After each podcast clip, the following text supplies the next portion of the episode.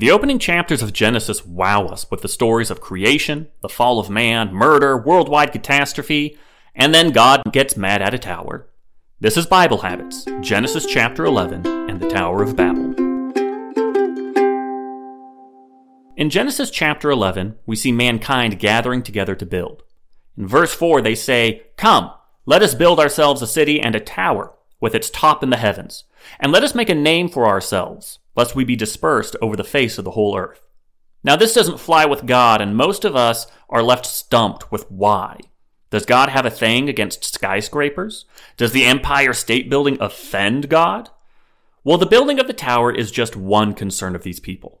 They also want to build a city, and they want a name for themselves, and they don't want to be scattered over the earth. The building of the city and the tower is how they expect to remain in one place and make a name for themselves. Now, these are not inherently bad things. The problem is that Babel wants all of these on their own terms and without God.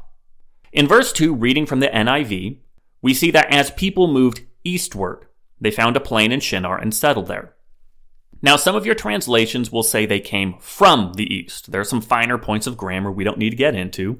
But among English translations, it's a fairly even split between which direction they're headed. The reason this is important and the reason I favor the NIV here is because going east is never a good thing in the Bible. When Adam and Eve are kicked from the garden in Genesis 3:24, they're driven to the east. After Cain murders his brother Abel, he's driven east to the land of Nod. Genesis 4:16. When Lot separates from Abraham in Genesis 13 verses 10 and 11, he heads east where Sodom and Gomorrah, the two wicked cities are. When Israel is exiled from the promised land, guess which direction they go? East towards Babylon. So east is an important direction. It's the direction you go when you're leaving the presence of God. The people of Babel, they're headed to east on purpose. The only reason Adam, Eve, and Cain ever left the presence of God is because they were cursed and driven away by him. Yet the people of Babel are moving away from God all on their own. Babel decides to set itself up as its own power and live life on their own terms. Now, all the concerns of Babel that we read of in verse 4 reflect this independence from God that Babel is seeking. They want a tower into the heavens so that they can make themselves their own gods.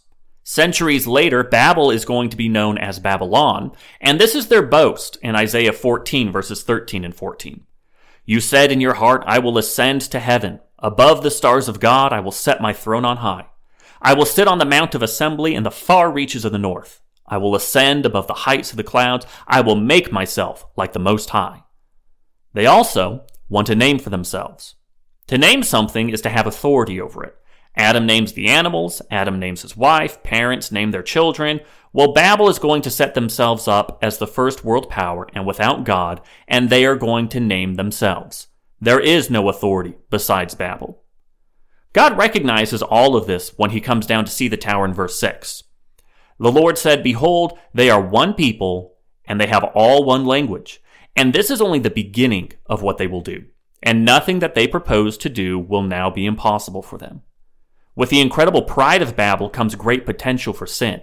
And what we have in the Tower of Babel is an entire people following the example of Eve, trying to take control of everything for themselves. But then God came down. They want to build a tower into the heavens, but God has to come down to see it. They don't want to be scattered, so that's what God does. They want a name for themselves, so God calls them Babel, meaning confusion. Great pride leads to great evil and ends in great destruction. That's what happens when we try to establish ourselves away from God. We'll think we're impressive, that we have made a name for ourselves. But any attempts to get into heaven on our terms are doomed to fail. And so is mankind in general doomed to always be apart from God? The first 11 chapters of Genesis haven't been very hopeful, but at the end of Genesis chapter 11, we meet a man named Abram, a man that God will make a promise to so that all nations might be blessed through him. No matter how far east we go, God is always working to bring us back into his presence.